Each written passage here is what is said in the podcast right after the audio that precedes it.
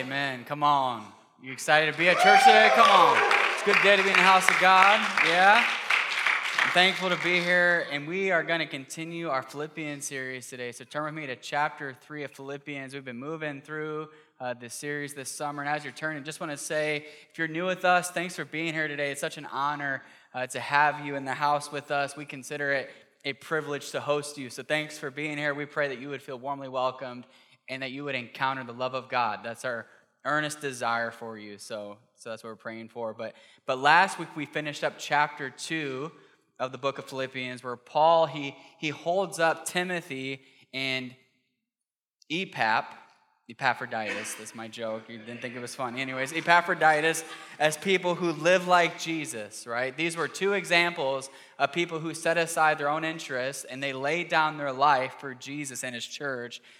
And we were inspired to follow in their footsteps and, and to be servants. We were, or actually, uh, Noah called us to to follow their example, right? To be like EPAP, to be like Timothy. We're going to get T-shirts that say "Be like EPAP" here at Sent Church. But uh, but just after honoring these men, Paul then picks it up in chapter three. So he says this. He says, "Finally, my brothers, rejoice in the Lord, and to write the same things to you is no trouble to me, and is safe for you.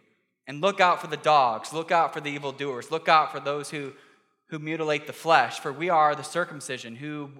who worship by the Spirit of God and glory in Christ Jesus and put no confidence in the flesh. And though I myself have reason for confidence in the flesh also, if anyone, if anyone else thinks he has reason for confidence in the flesh, I have more.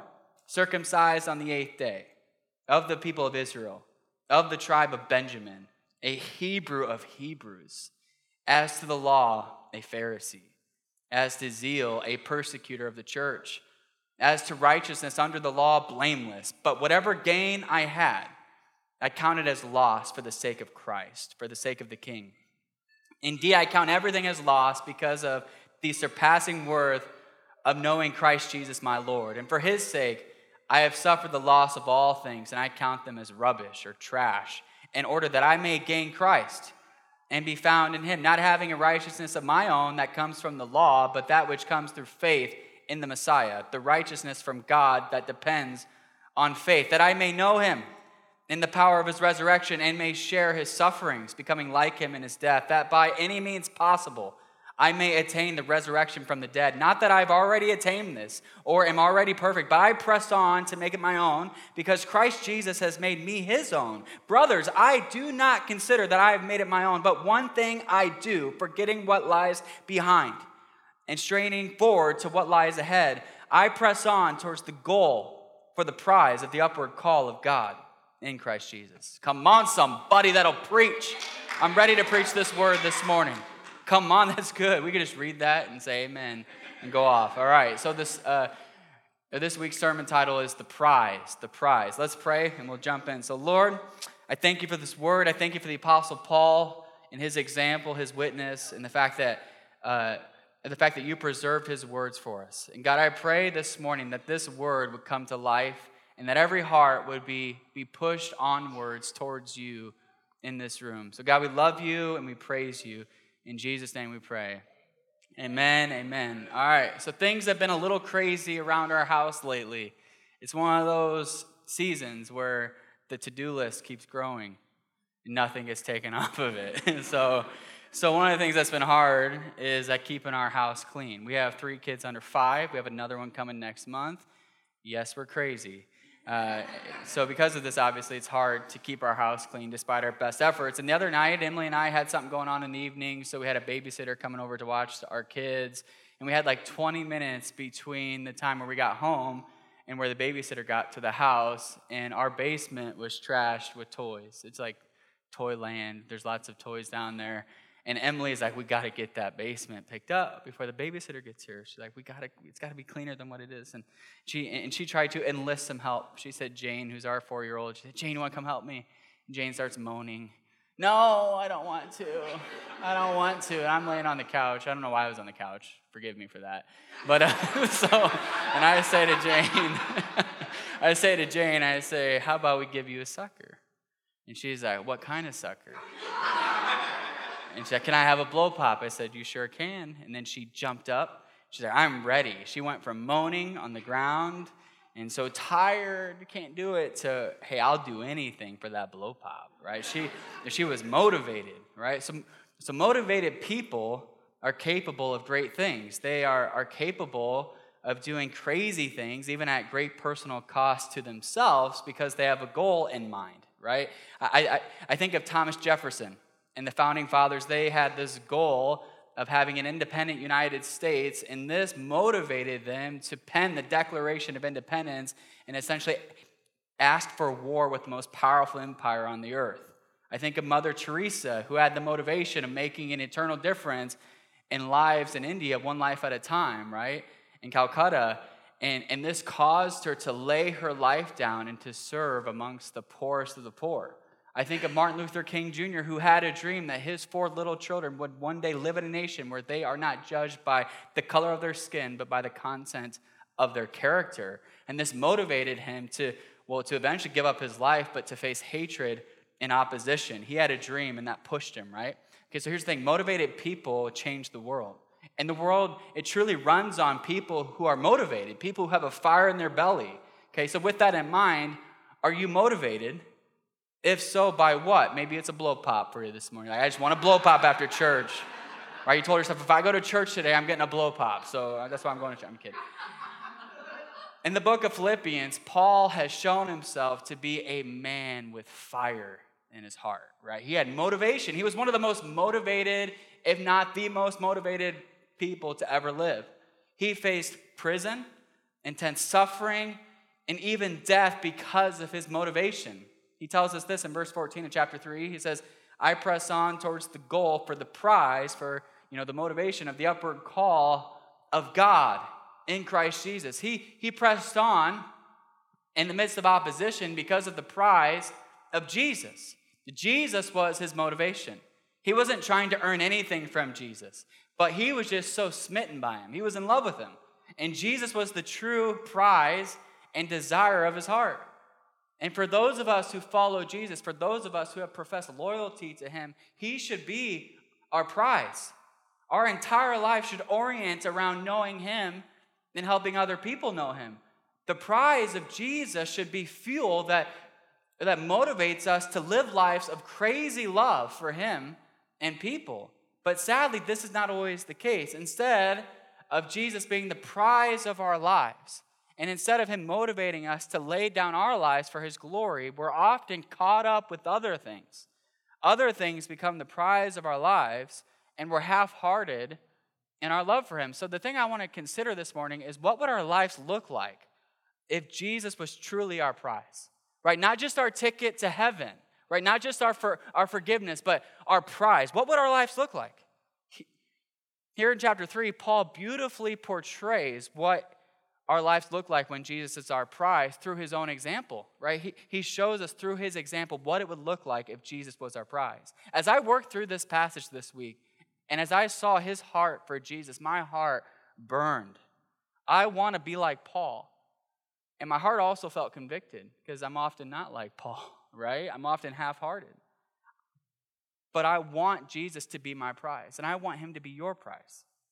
And to that end, I just want to walk through it and point out some of the different characteristics of what our lives will look like when He's our prize.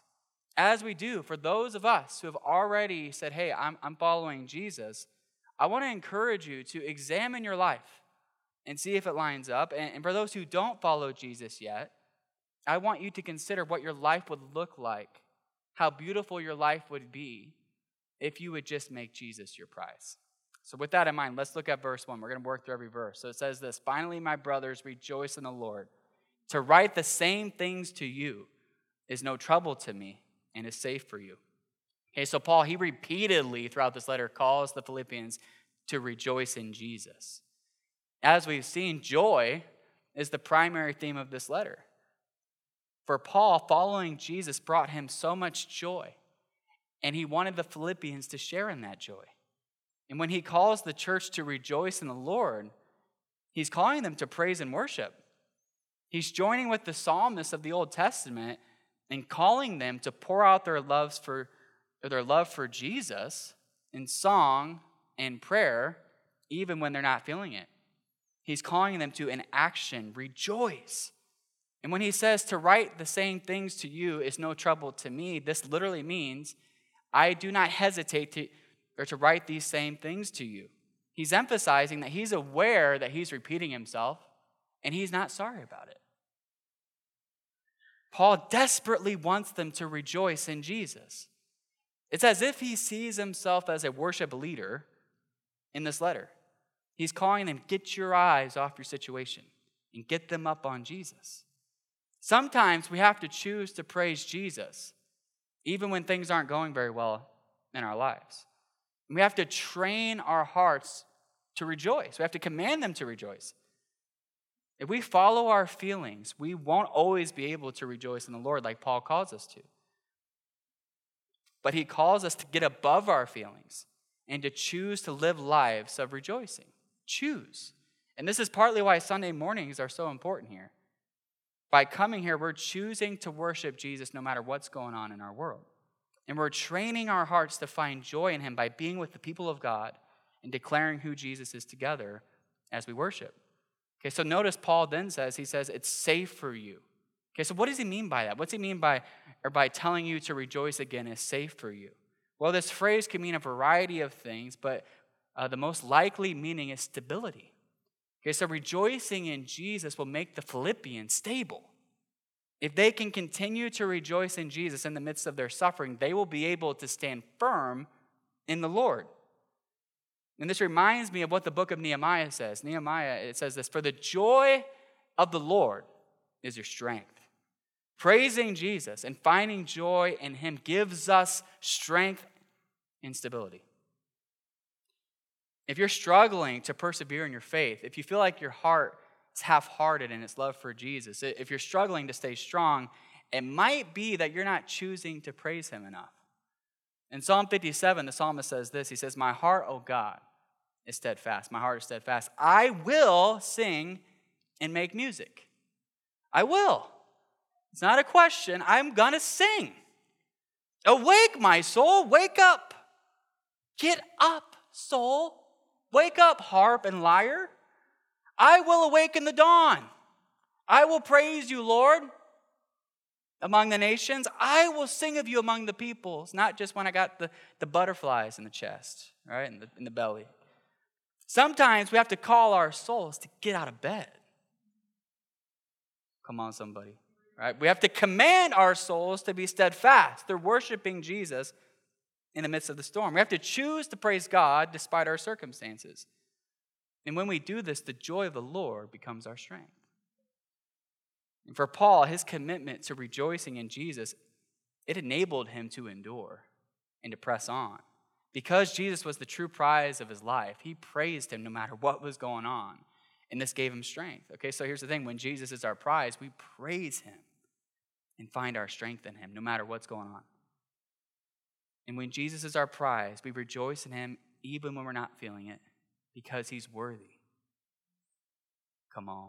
Come on, you're going to get me going today. You're back. You're back from vacation. You're going to get me going. All right. Let's go. I'm thankful. All right. So here's the thing I forget where I was. okay, here's the thing we rejoice in him because he's worthy. And it's good for us, it's good for you to not give into your feelings all the time. And to say, You are worthy, Jesus.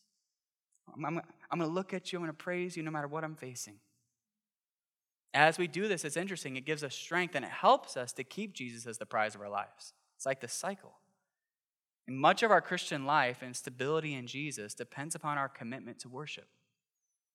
And we see another piece of what our life looks like when Jesus is our prize in verses 2 through 6. There's a lot to unpack here, so bear with me. This could be its own sermon, but I'm going to go fast through it. Verse 2, he says this Look out for the dogs, and look out for the evildoers. Look out for those who, who mutilate the flesh. Okay, so Paul, he's calling them to watch out for some nasty people, right? He calls them dogs and evildoers and those who, who mutilate the flesh. And by calling them these names, he, he's clearly pointing to teachers who, who taught that they had to be circumcised and follow Jewish rituals to follow Jesus. He calls them dogs. He's actually being ironic by calling them dogs because uh, Jews at this time had a tendency to call Gentiles who are non Jews, uh, they had a tendency to call them dogs. And dogs were not lovable pets, but they were viewed with contempt in this culture as they would eat anything, including dead animals and their own vomit. Yesterday, my son puked and my cat tried cleaning it up. so there you go. There's that little nugget. I don't know why I said that. Anyways, see, that's what my house is like, right? There's kids puking, cats eating puke. It's fun. Anyways, if you want our cats, let us know. Let us know. Anyways, so we have been trying to find new owners for them for a while, but uh, they're great cats. Eight and seven years old, brothers, beautiful, chubby, but beautiful. So, anyways, Paul actually, so Paul boldly says that the actual dogs are not the Gentiles who have turned to Jesus or, or Gentiles in general, but they are these Judaizers who make it hard for other people to turn to Jesus by heaping the burden of circumcision. And men, you know that'd be a burden as an adult, right? Anyways, a burden of circumcision and Jewish rituals on these Gentile Christians. They were putting a barrier between these Gentiles and God.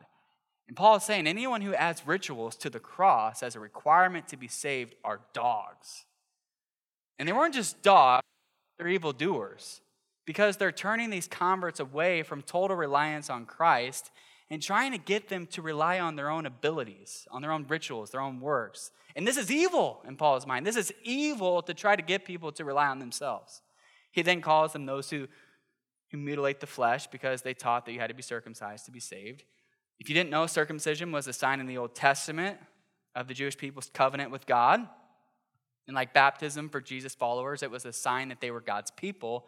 But these teachers, they are missing the point of circumcision. Even in the law and the prophets, they agree that uh, circumcision doesn't save you, but it's just a sign of the promise of God, the fact that they are God's people. It doesn't save. And we're not saved by any any ritual. We're not saved by circumcision, but we're saved by Jesus alone. And the true circumcision are those who, who have come to faith in Christ. Or uh, uh, Paul says this in, in verse 3 For we are the circumcision who, who worship by the Spirit of God and glory in Christ Jesus and put no confidence in the flesh. Okay, here's the thing those who worship by the Holy Spirit, those who, who boast in Christ alone, those who put or put no confidence in the flesh, they are the true circumcision. Their hearts have been circumcised. And we're not saved by ethnicity or by good deeds, but by Jesus alone.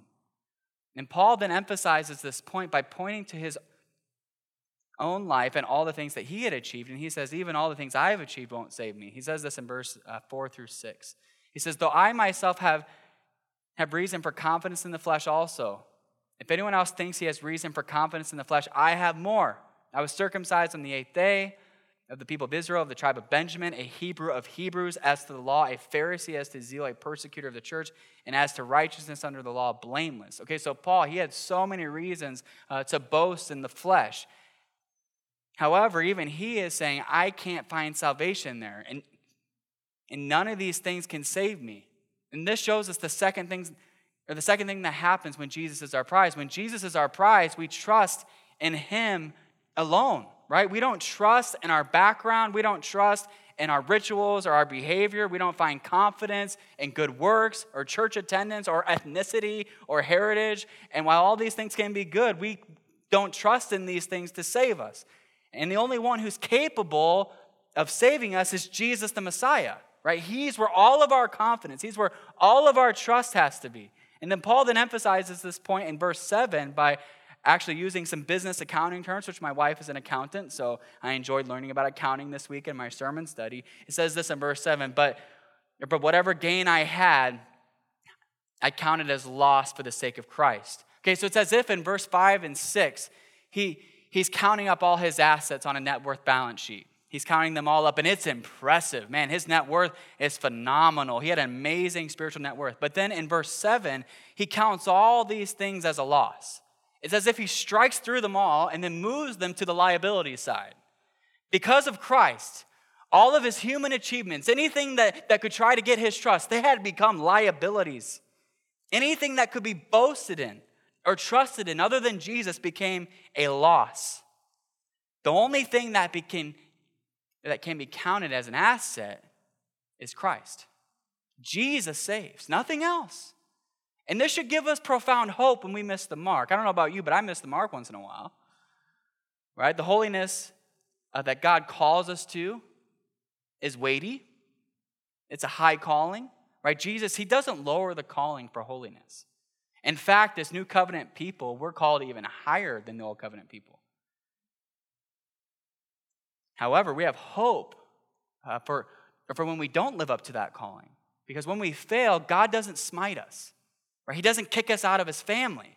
Instead, he sees Jesus even when we fail. He sees the perfect life and the finished work of Christ on our behalf, and he pours out grace on us even at our worst moments. Our hope for salvation is in Christ alone. His blood is enough. Don't get me started on the blood. His blood is enough.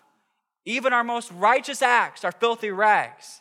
They account for nothing in terms of salvation. When Jesus is our prize, we find all of our hope, all of our hope for salvation is in Him. It's not in ourselves.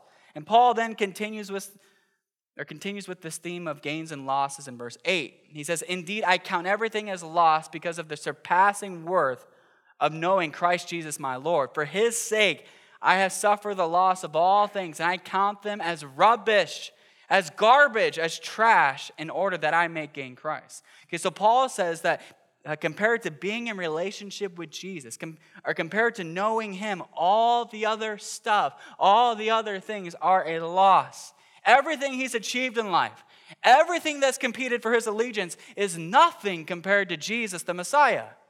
Everything that gave Paul a reason to boast in his life has no value to him now. His goal is one thing now it's to know Jesus. His allegiance is to Jesus.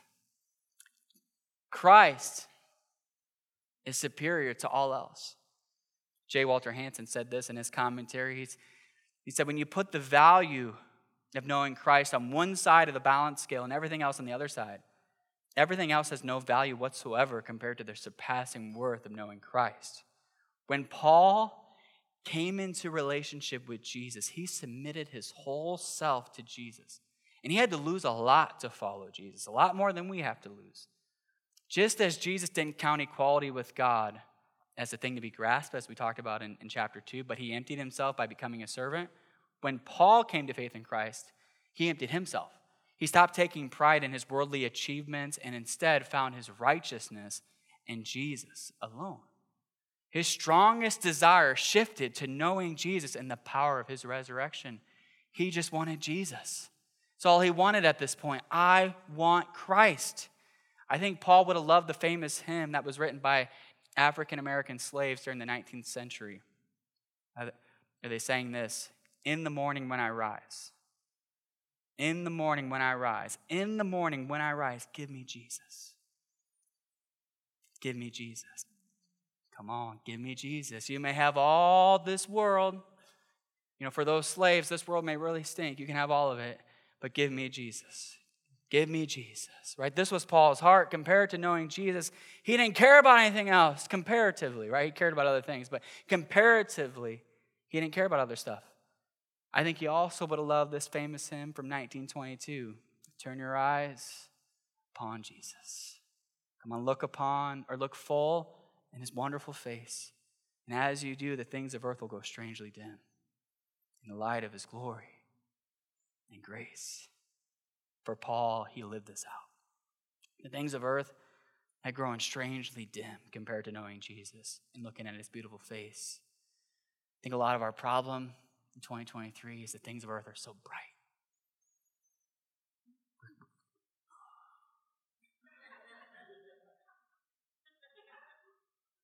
Where's Jesus? Things of earth got to grow dim. Paul's vigor and passion for Jesus would have been greatly encouraging to the Philippian Christians. Right? They were in conflict with both their Roman and their Jewish neighbors.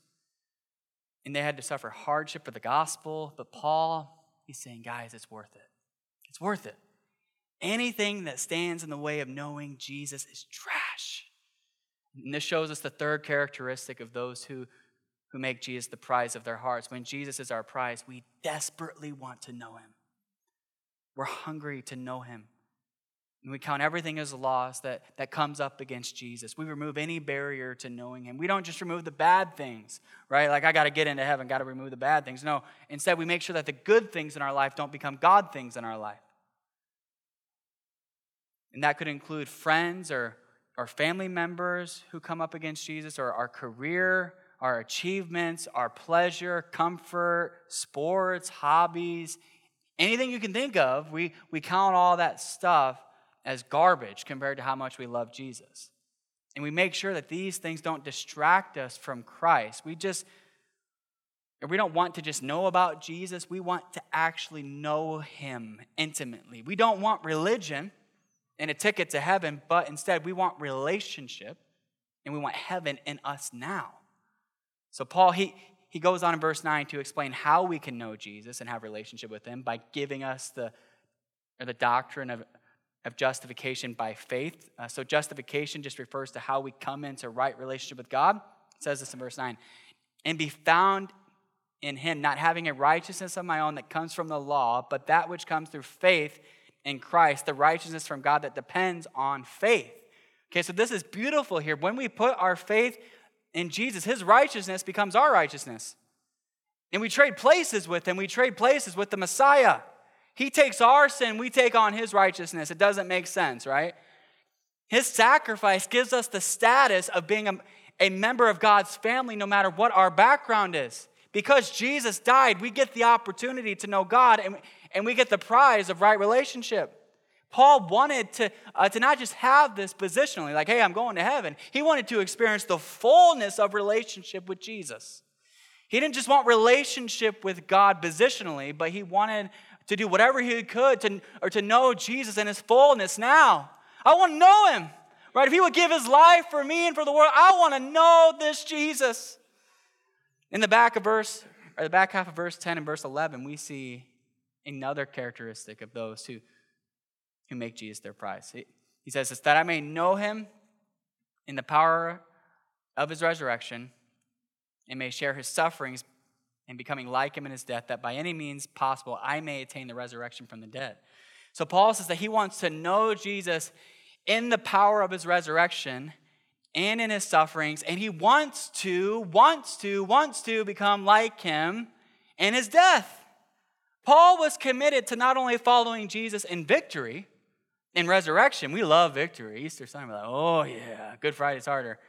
But he wanted to become like him in suffering and in his death.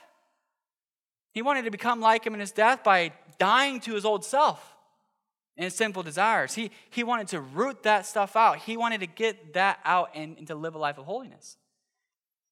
He wanted to become like Jesus in his death by suffering well for Jesus. He followed Jesus in the midst of hardship, whether that be physical hardship, of persecution, or internal hardship of loving difficult people and pastoring difficult churches. Philippians, or, or the church of Philippi was like the best one. And they had their struggles, right? He also got the opportunity to become like Jesus by actually dying for him. He died for Christ. He, he gave up his physical life for Jesus, just as Jesus gave up his life for him. Because Jesus was his prize, he was willing to follow him into difficulty, into suffering. Like, whoa, whoa, whoa, Pastor. Here's the thing when he decided to follow Jesus, he committed to not only following Jesus into the easy things, but the hard things. And the beautiful thing is that is that when Jesus is the prize of your life, the hard things become a little bit easier. He helps you carry it, as he talks about it in Matthew 11 right? I don't think that all these things were a burden for Paul. He was glad to do it for Jesus because he actually knew him. The Spirit of God was living in him. He was glad to do it. So here's the thing we, or when Jesus is our prize, we follow him even into hardship. True disciples of Jesus who, who view Jesus as the prize of their hearts follow him both into joy in life and also into sacrifice and death. And they're glad to do it because he is their prize. Okay, so, so when I think about following Jesus into hardship, I think of the Lord of the Rings. Such a good book, movie, deal. I, I think of the relationship of Frodo and Sam. Sam is a boss. Oh, come on, we got to talk about Sam this morning. Right? So Frodo, he, he's about to go on the difficult journey of destroying the ring, and his friend Sam decides to go with him. And when things get difficult, when Frodo tries to get him to turn back, Sam refuses. He sticks with his friend every step of the way. He is insanely loyal. At the beginning of the first book, or, or the first movie, when he begins to follow or to follow Frodo on the journey, he says, Mr. Frodo isn't going anywhere without me. This is the heart of those who prize Jesus. Jesus ain't going anywhere without me. If he had to suffer for the sake of the world, I'll suffer. If he had to give up his life for other people, if he had to love difficult people, I'm going to do the same thing. He ain't going anywhere, I ain't going. Okay, here's the thing when Jesus is the prize of your life, you follow him into the unknown, right? Both the good and the bad. You're going up uh, the Mount of Doom thing, you're throwing the ring in the, in the thing. So I, I said that well. you're doing it, right? Like you're willing. Okay, so Paul makes clear his desire to rejoice in Jesus, to trust in him alone, to, uh, to know him, and even to follow him into hardship.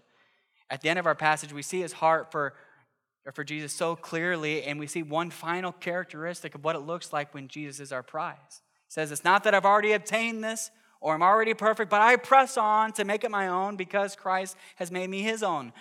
And brothers, I do not consider that I have made it my own, but one thing I do, forgetting what lies behind and straining forward to what lies ahead, I press on towards the goal for the prize of the upward call of God in Christ Jesus.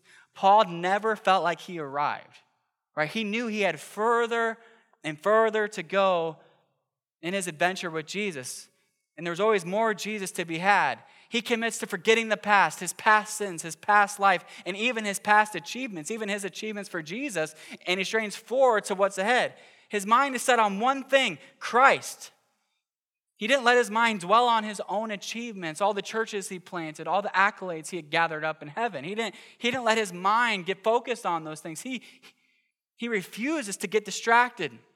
He presses on for the prize of the upward call of God in Christ, which is communion with Jesus, both now and for eternity. That was his goal. And this shows us the last piece of what our lives look like when Jesus is our prize. When Jesus is our prize, we're hungry. We got an appetite for Jesus. We're hungry for more of him. And we never feel like we've arrived, right? We never say, uh, I really don't like this phrase, so don't say it around here. We never say, I'm a strong Christian. I just don't like that phrase. Wait, what do you mean by that? You're more spiritual or something? I mean, it's weird. It's a weird thing to say. Don't say it ever again. because we don't feel like we've arrived. Come on, we know our stuff. We know our hearts. We know how easily we get distracted. And we know we have not arrived. We're not strong Christians. No. Even our most righteous acts are filthy rags compared to Jesus. We know we got further to go. There's more to know of his heart. We want to keep pressing on. And we know if we start getting caught up in how far we've or how far we've come, if we get you know caught up in the fact that hey, I've arrived, then uh, that hunger's going to die. We're going to feel like we've arrived, and and hey, I know further to go. So anytime those thoughts come in our mind, we just reject them. So I'm pressing onward. I'm not focused on what I've done. I'm pressing onward towards Jesus. There's more of Him to be had. And this hunger for Him, it drives us to make sacrifices. It drives us to, uh, to do hard things. It motivates us to, or to do what we got to do to spend time with Jesus every day. Every day we say, I have an appointment with Jesus. I'm going to spend time with him because I want to know him. I, I, want to be in his presence. I'm hungry for more of him. So if I have to get up early or stay up late, if I, if I have to read my Bible on my lunch break, whatever, I'm going to do what I need to do to spend time with Jesus. It also motivates us to make gathering uh, with God's people a priority. Right? We can't think of passing up an opportunity to be in God's presence with God's people. And we know that there's something special that happens when two or three are gathered in Jesus' name. I was thinking that during worship this morning. I worship Jesus all week long to, you know, to music, on Apple Music, all that. But there's just something different, right? When you're gathering with other people singing praise to Jesus, there's something different. And if we're hungry for Jesus, we're like, I'm going to get to church. I want to be there. I want to worship with other people. It's like FOMO, right? We don't want to miss out on that. Right? I, I want you to get FOMO for church and for being with God's people. Like, I can't miss out on that. I can't miss out on the yard work day. It's coming up, 2024. Be ready for it. I'm getting on a tangent now. I'm going to just leave that alone. All right. Our hunger, it also pushes us to repent of sin. We're like, I can't let sin stay in my life. There's no way. There's no way I can sin and then hide it. I need to repent of this. I need this out of me. I don't want this on me. Right? I don't want to give uh, the devil a foothold. I need to repent of my sins to Jesus and to other people. I need to confess to somebody. I want you to be hungry for confession. You're like, that's weird. I know. But if you want to uh, draw near to Jesus, you have to throw that stuff in the past. Say, I need to get free of that. Guys, let's be a church that's hungry for confession and repentance. If I fall short, I got to tell someone, I got to get prayer. I know the truth of James 5 16, that those who confess their sins to one another and pray for one another are healed. I want healing. I don't want to give the devil a foothold, right? We confess because we're hungry for Jesus. The point is, we will stop at nothing to have Jesus. We just want more of him. And here's the thing when Jesus is your prize, you're going to have tough days. It's not like I wake up every morning like, yeah, come on. right? You're going to have tough days. Everything won't be perfect. You won't always be feeling it. But keep getting back up, keep pressing in. When you don't want to spend time with Jesus or with community, do it anyways because it's good for you. I don't care if you feel like reading the Bible, open it up. Every time that I haven't felt like reading the Bible and I've read it, I've never regretted it. I've never said, oh, that was a waste of time. if you're not feeling like going to church, go anyway. If you don't want to go to small group, go. It's the best time to go. The best small group nights have been nights that I don't want to go. I'm the leader, and I, there's times I don't want to go. I don't feel like going tonight. I want to sit on my butt my behind. Sorry, this is church. I sit on my behind. I want to eat chips and relax, right? But but every time I go, I'm like, God, thank you for pushing me to go. Thank you that I'm a leader and I have to go. right? I gotta go. I can't skip church if I don't feel like it. I gotta come. If I don't show up, you're all gonna be like, dude, he's fired. We're getting a new lead pastor. All right.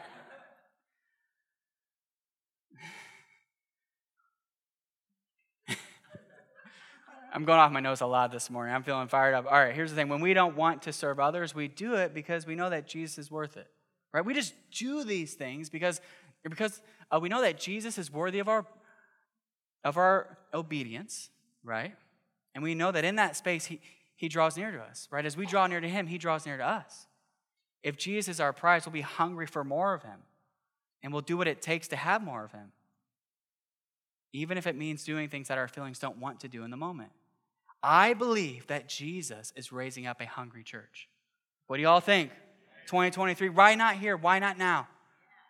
Can we answer that call this morning to be a hungry people?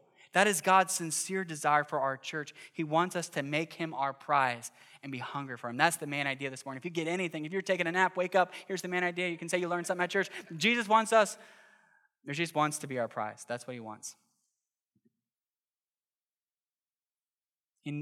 Jesus knows that, that when he becomes our prize, we'll step into the lives that he's called us to live.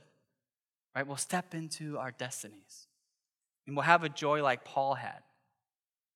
Jesus knows that, that making him our prize is actually the key to life. In John 10:10, 10, 10, he said, I came that they may have life and have it to the full. Right? And Jesus wants us to make him our prize because it helps us to step into flourishing. We can only flourish, truly flourish, when Jesus becomes our prize. So the question this morning is this Is Jesus your prize? Is he your prize? If you don't know, just look at Paul's example and see how you're doing. Right? None of us are going to measure up to Paul, right? Let's just acknowledge that. But but use his example as something to spur you onwards. If Jesus isn't your prize yet, there's hope this morning. There's hope. He can change that. He can wake your soul up.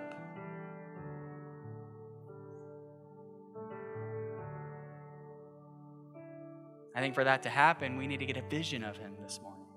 Or we need to see Jesus. Paul was able to make Jesus his prize because he just he saw Jesus. Right? He he knew who he was.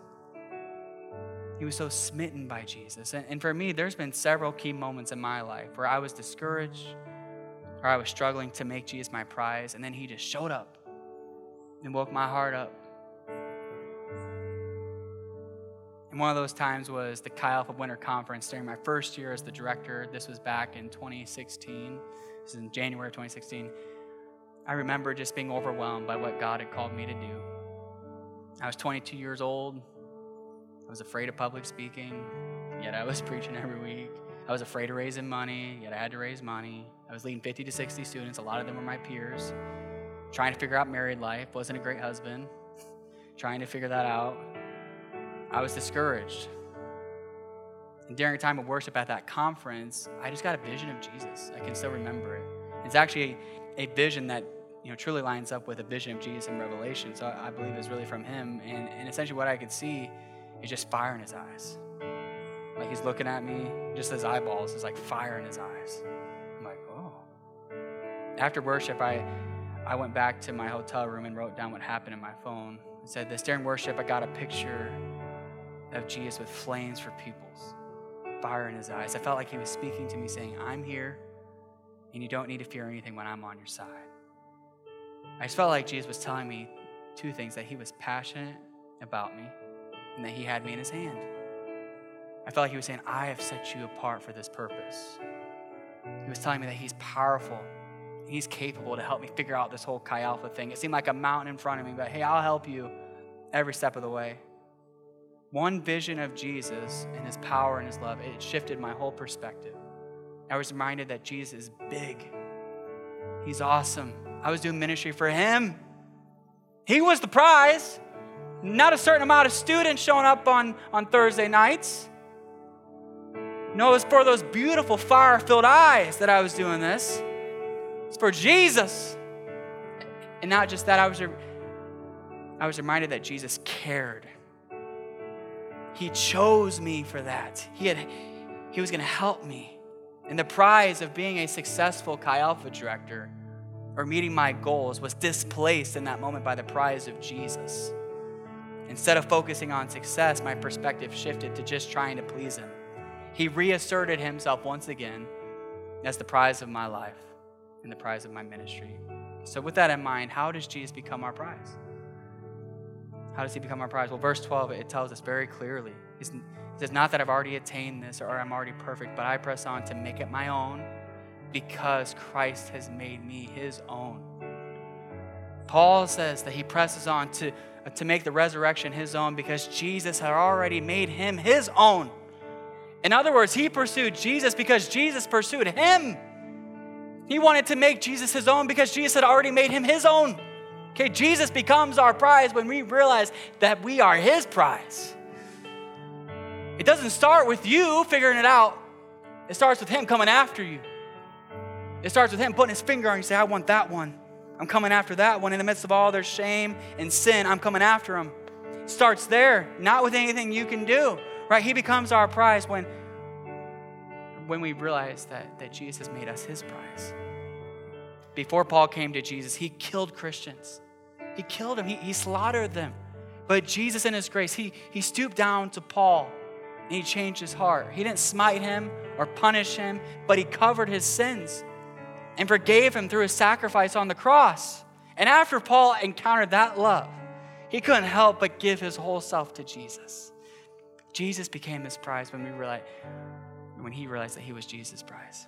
And this morning, Jesus is calling us to make him our prize. But for that to happen, say it again. You got to get a truth in your head, you got to get in your heart. Jesus loves you.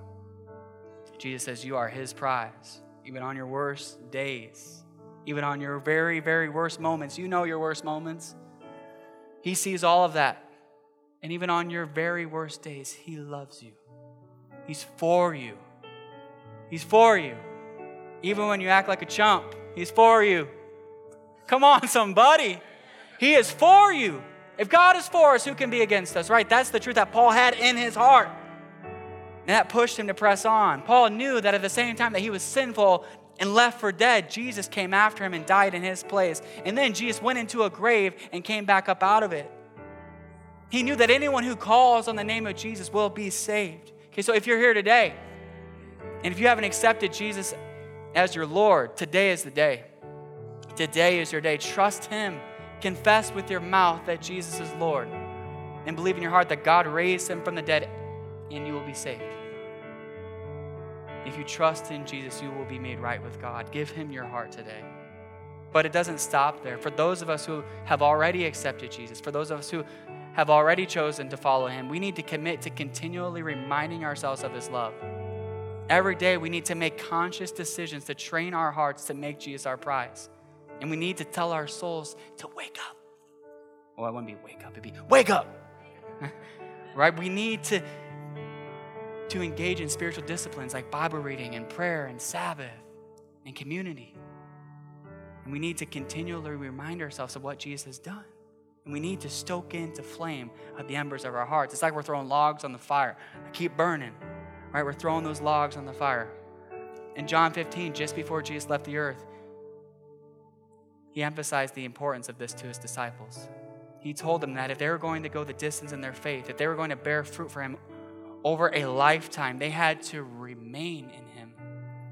Don't just get saved, don't just pray a prayer, remain in me. You're not going to be able to do anything without him. Remain in Jesus, remain in his love. John 15, I am the vine, you are the branches. If you remain in me, and I in you, you will bear much fruit. For apart from me, you can do nothing. If you do not remain in me, you are like a branch that's thrown away and withers. Such branches are picked up, thrown into the fire, and burned.